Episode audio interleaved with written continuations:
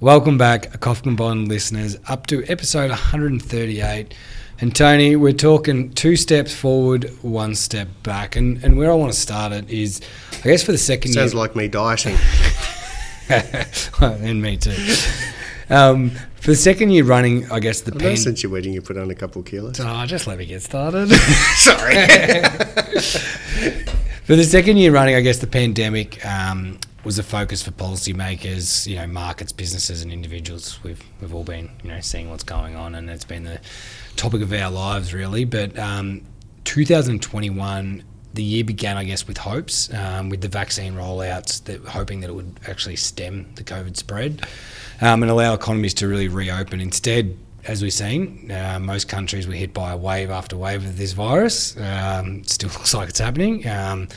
We had lockdowns and, and, ongoing disruptions to our lives and livelihoods. So, um, yet th- there were positives, um, and you know we like to keep positive in that. But Australians' vaccination rates exceeded all expectations. Um, I guess when you look worldwide as well, and and while property and the share markets actually did well during those periods, so as we stay with our clients um, and our investors who stayed the course actually enjoyed double digit returns from their superannuation. You know, the, the median growth fund uh, in the industry tipped uh, to return more than 12% for the year. So, to the end of December, yeah. Yeah. So, I think when you look back, uh, we have a lot of frustrations, but as we always talk about in this podcast, in staying the course, it's quite important. Staying the course is actually the most important thing. And Jamie, I don't know if you remember, but when this pandemic first started and we were a bit unsure, and especially when markets were coming down, so this was 2020, wasn't it? So it's uh, so basically the first quarter, so January to March 2020, um, and it was actually quite interesting because having spent just shy of 30 years in this industry, I've seen lots of market crashes, I've seen lots of exuberance and then coming down, etc. And one of the comments that I made was I wasn't too concerned about this, and the reason being was there was no fraud involved, like what happened in the GFC, which was the most recent scar that I carry. Um, and you know, when the last quarter of 2018 the markets came down, no one really noticed it because it was like half a percent a day, and then all of a sudden it was down 10% for that quarter, uh, and it basically wiped off all the entire returns for the year. But no one noticed it because it was little bit by little bit. But there's nothing like um, that magnificent marketing sh- machine called the you know mainstream media uh, to bring out, and of course you know, the famous uh, quote uh, that Willard has repeated on numerous occasions: "If bleeds, it leads." And so the worst, the worst predictions is what they would lead with. The worst.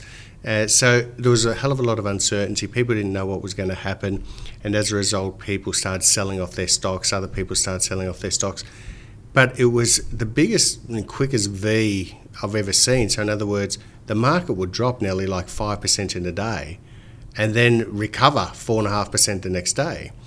And you know, all my clients that listen to this, uh, they'll have heard us talk about the Boxing Day sales on numerous occasions. And the amount of people that rang and said, "Is this the Boxing Day sales?" I said, "I think it could be," you know. And and I think that was the key is that I think with education, our clients understood, but staying the course because you cannot pick the market. You cannot pick the.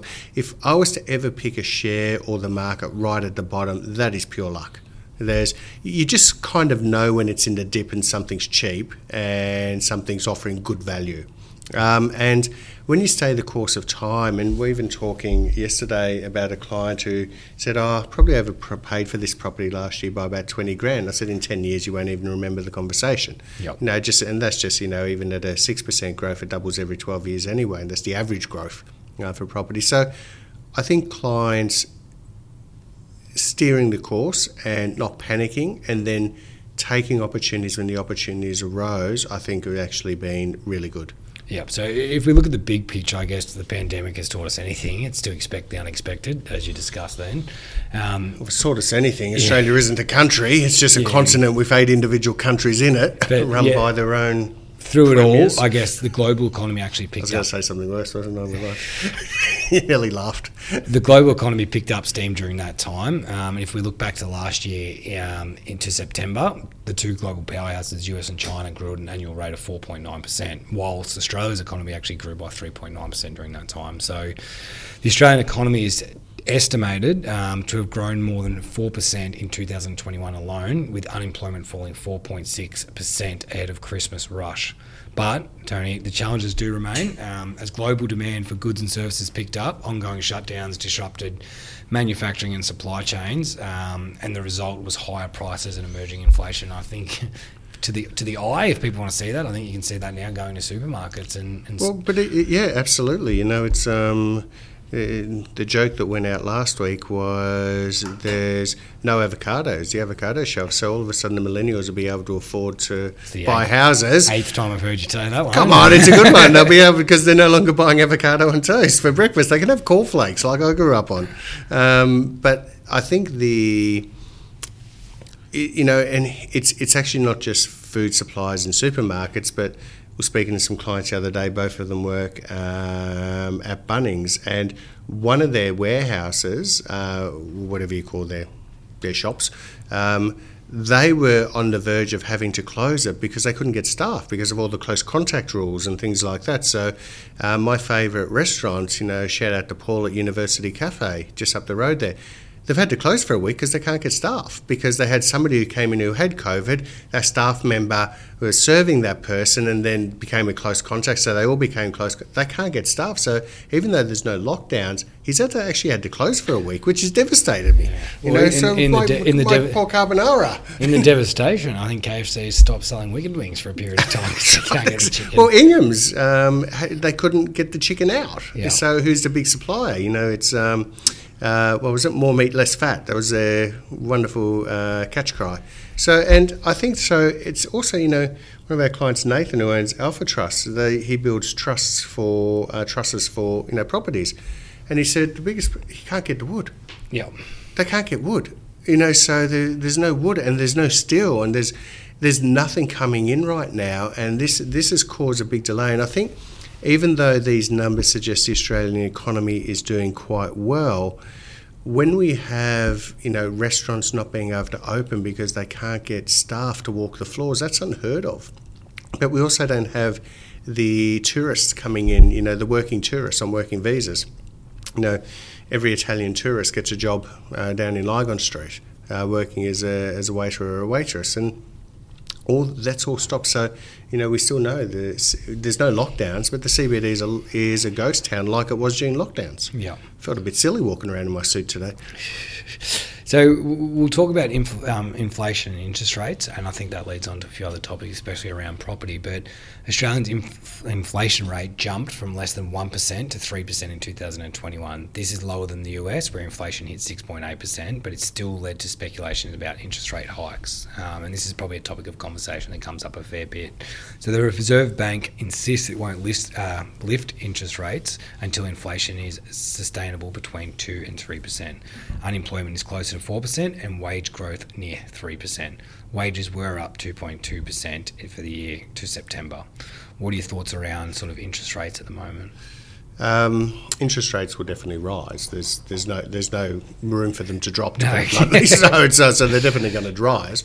Um, And I think you are seeing that in, in, in well, I guess when you bring it back to home loans and things at the moment, um, you are seeing a rise in those at present. Yeah, but this is one thing that a lot of people make mistakes on, and not our clients because we educate them. But when we look at borrowing capacity, we always look at borrowing capacity of repaying principal and interest at 6% interest rates. Yeah. And it doesn't matter whether you can get a 1 in front of that interest rate now, can you afford to make those repayments if the interest rates were to go to 6%? Now, they don't go from, you know, 1.99 to 6% overnight. Even from going from 2 to 6, uh, that would take at least three years Yep. uh, to, to actually to get to that stage. But it always comes down to the capacity to be able to make repayments, and I'm talking principal and interest repayments. Like even on our loans when we buy businesses, Jamie, as you know, we make principal and interest repayments from day one. We always get offered interest only, uh, but we always say no. We want to get rid- that principal down because if interest rates do rise,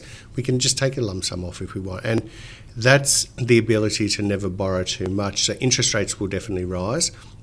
Um, when you've got so much money going back into the economy, uh, just even in respect to you know, the uh, JobKeeper going back into the economy in respect to businesses being not having to pay GST for a period and, you know, small businesses, things like that. So there's a lot of help, but that's created a lot of debt.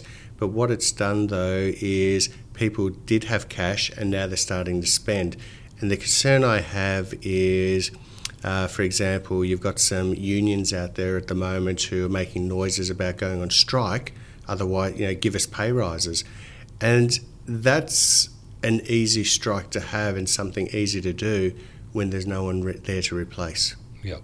So if there's if there's a lack of skilled workers, so it happened, um, you know, it was a few weeks ago now, I think. So it all sort of time just blows into one long thing right now. But um, when the government spoke about bringing in 180,000 skilled workers, and the opposition turned around and said no, they won't support that because you know, if if those skilled workers don't come in, then wages have to increase. And if wages increase, then inflation increases. And inflation increases, then interest rates increase. So it's it's a round robin disaster that could actually occur um, on you know one sector of the economy getting a pay rise out of militant action rather than um, just you know deserve a pay rise because you've done a great job.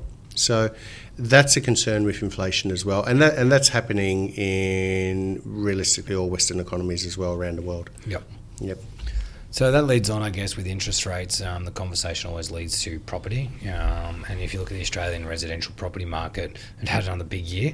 Although the pro, uh, the pace of growth shows signs of slowing, um, national home prices actually rose 22.1% in 2021, according to CoreLogic. When the rental income is included, the total return from property was 25.7%. Um, this is where it gets crazy for me, and I, I, guess I've seen it in my hometown. Like regional areas up 25.9%, um, outplaced capital cities who are only up 21% as people fled the perceived safety and affordability of the country during the pandemic. They they sort of got out of the city and, and, and out of those lockdowns. So. I just find it crazy some of the prices that went in the country, um, especially areas of where I live. I think they were up around 50%, some of the growth around there. So, um, what do you see moving forward with the property? How's Murderford going to cope with all these city siders coming in? Yes. There's going to be blood on the streets, Jamie. The streets. I don't think it's going to help Murderford's football club. so it's a, well, in respect to recruit, anyway, so recruits. But I think there's, I mean, there's always been a lot of people would look at, um, you know, downsizing in retirement or, or yeah. moving to the country or the sort of treescape or seascape. Um, you know, in retirements, and, and, it was usually a cheaper option to be able to do that, uh, but prices are going up. But if you take Sydney as an example, which is you know uh, 20 plus percent uh, growth in respect to Sydney over a 12 month period as well. If you take Sydney as an example, if you actually have a look at what the average growth in Sydney has been over the last 10 years, inclusive of that 20% growth last year, it's still only just been over 6% which means the value of properties double every 12 years there. So, yep, there's all been growth everywhere, but with interest rates real low and things like that, it could also be a bit of a perfect storm. I think there is going to be a few areas that are going to become a little bit unstuck where you've got your $1.5 million house with your you know $1.1 million mortgage and all of a sudden these people the banks are actually going back to them now and saying okay we've got to switch your mortgage back on uh, we've given you relief, and so I think once again there are a a bit of the Australian economy does look like a bed of roses, but I think there's a few uh, horns, thorns, not horns, uh, being hidden in there as well, which we have to either be careful of, yep. or I wouldn't go rushing out buying. And there, there is that fear of missing out uh, psyche that virtually everyone has. Yep. And there, you don't want to necessarily go running out and buying into something as a result of, oh, look what everyone else has done. This is just going to keep going on forever because it never does. Yep.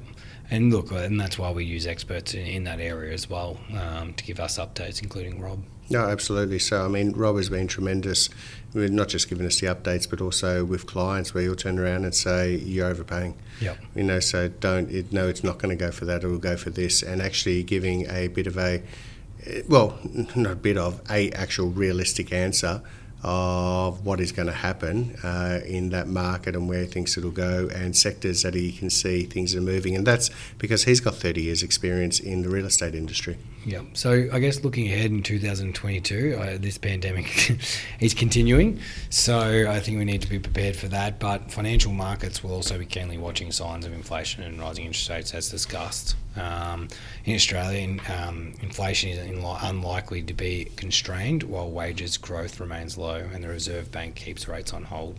So hopefully it sort of keeps keeps consistent um, through the next months. But how do you see looking ahead? I think there's a few bubbles and a few concerns in some areas. Yep. Um, I think, though, overall, there's, with the exclusion of probably commodities and uh, and companies in Australia that actually aren't making a profit. I mean, and, and you can, you know, even, I mean, Afterpay's obviously done really well being bought out by Square, but if you have a look at Afterpay's share price, it's, it's been on a downward trajectory, as have most of the tech sector here in Australia um, over the last couple of months. But I think there is, and you know, if, if you bought Afterpay shares at 15 bucks, you're still happy. Uh, if you bought them at 115, you're not so happy. Uh, but it's the same with anything. If you're going into something because of the fear of missing out, you know, potentially you could lose uh, because you've already missed out. Yep. Uh, so I think overall, from a global perspective, I think there's real opportunities. Um, I do see uh, you know, we're slowly reweighting our portfolios a bit more back to Australia at the moment. We've had a great run in the US for the last few years, and that's done really well for our clients and their portfolios. But we're starting to bring back into um, Australia, sort of that mid to large cap range in Australia now. Uh, we certainly are having a bit of an ESG focus there as well. Is you know with our Australian shares and international shares also, and the reason behind that is because there is a real focus and a push in that sector. Um, and there's been enough pressure put on companies now that they have to, uh, you know, look at the diversity. They have to take it all seriously uh, for the betterment of the world. And you know, Willard put out a cartoon post uh, the other day. I think it was on Facebook, might have been LinkedIn, not too sure. Uh, but I thought it was actually really good, where you know somebody it was like a cartoon. Was done up by somebody's in a forum, and they said, "What happens, you know, if spending, you know, what happens if we, you know." We're making all these differences and cleaning up the environment and cleaning up the world, and it all ends up, you know, being a hoax. And the other person turns around and says, "It's still a good thing, isn't it?" so, and, and it's true, you know. So, you know, even even if you don't believe, but if there's a lot of money and a lot of industry fund money now being pushed towards that sector, well, if we're already owning in that sector, it's going to be a heavy push, and there is certainly. Uh, you know, iron ore prices won't stay where they are and things like that. So, I wouldn't have any exposure to commodities, whether you're ESG focused or not, uh, right now. Um, and I wouldn't have any exposure to commercial property right now as well. You know, just with vacant offices all over the place. So it's uh, so they're sort of areas of concern. But overall, I think 2022 is actually going to be a pretty good year. Still be some volatility, but a pretty good year. Love it. Thanks for your time today, Tony. Kofkin Bond podcast is a product from Kofkin Bond & Co., which we are an authorised representative of Count Financial. All information in this podcast is for education and entertainment purposes only. It is not intended as a substitute for professional finance, legal or tax advice. The hosts of the Kofkin Bond podcast are not aware of your personal financial circumstances. Before making any financial decision, you should read the product disclosure statement and, if necessary, consult a licensed financial professional. Do not take financial advice from the podcast. For more information, head to the disclaimer page on the Kofkin Bond website, or you can find resources on the ASIC website and find a registered financial professional near you. In the spirit of reconciliation, Kofkin Bond and Co. and the host of the Kofkin Bond podcast acknowledge the traditional custodians of the country throughout Australia and their connections to land, sea, and community. We pay our respects to their elders past, present, and extend that respect to all Aboriginal and Torres Strait Islander people today.